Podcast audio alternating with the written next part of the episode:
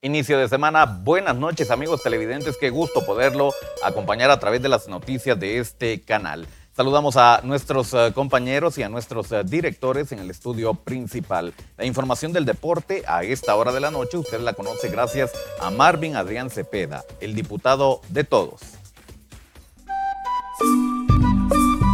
Suenan los tambores, estallan los cohetes, repican las campanas y la música de marimba inmortaliza el momento.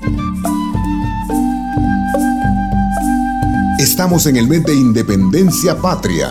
Feliz cumpleaños Guatemala. Felices 202 años de vida libre, soberana e independiente.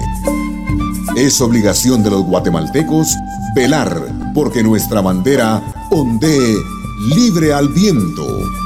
Un mensaje de Marvin Adrián Cepeda, el diputado de todos.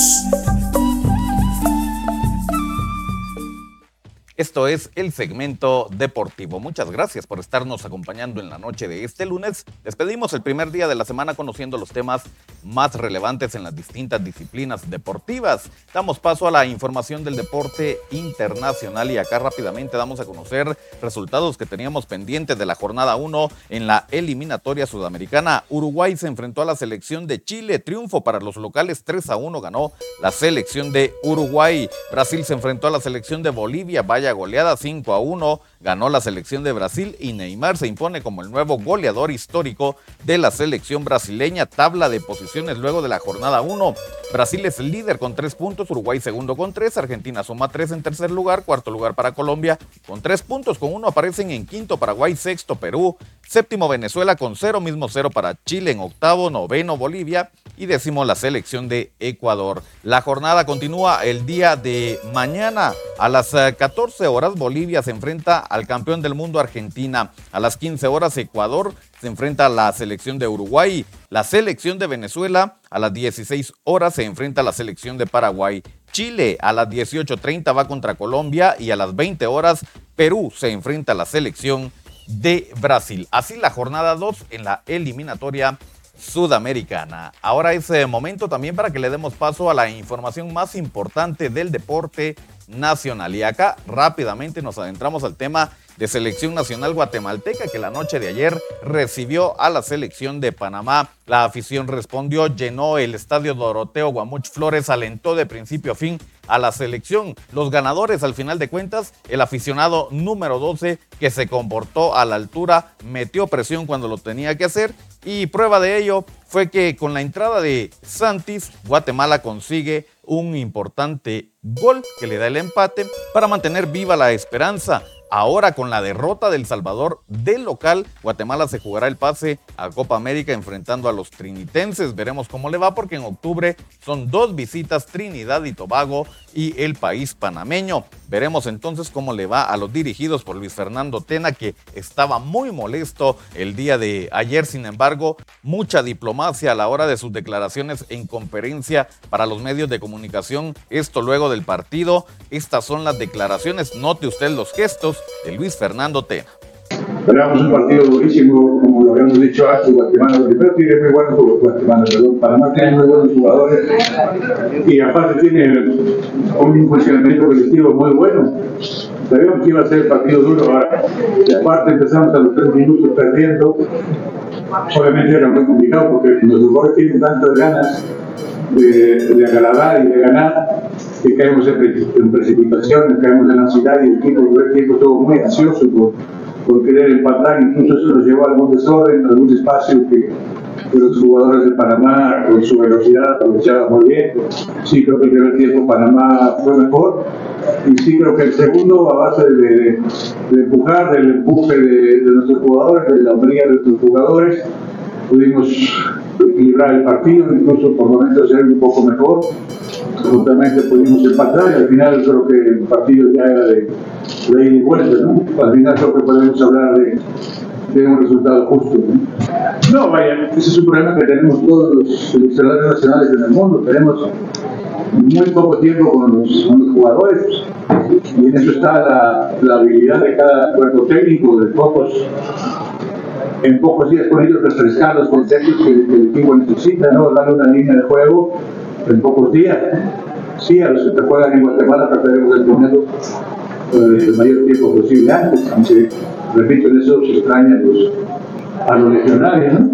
Y no me preocupa, repito, jugar de, visitante, el equipo juega muy bien de visitante y juega muy bien fuera de Ahí estaba, no le preocupa jugar de visita, es lo que dice el estratega mexicano que dirige a Guatemala. Tabla de posiciones en la Liga A de la Liga de Naciones, Trinidad y Tobago, puntuación perfecta, seis puntos. Panamá suma cuatro, en segundo lugar, tercero, Guatemala también con cuatro puntos. Ojo, porque Martinica suma tres puntos, está en cuarto lugar. Curazao suma cero puntos y El Salvador tiene cero puntos en el sótano. Ya le dieron las gracias a su director técnico, Hugo Pérez. Así la información de la Liga de Naciones. Rápidamente hablamos ahora de la Liga Guatemalteca que disputó la mitad de juegos de la jornada número 7. Atención porque Malacateco arrancaba la actividad enfrentando al equipo de los Príncipes Azules de Cobán Imperial. Al final de los 90 minutos se reparten puntos, terminan empatando a cero en el aniversario del equipo de los Toros. 0 por 0 el marcador. Otro de los juegos, pero este sí tuvo goles. Coatepeque recibiendo la visita de Shinabajul. Al minuto 20 en la primera parte aparecería Santiago Gómez para los locales. Ya lo estaba ganando el equipo de Coatepeque 1 por 0.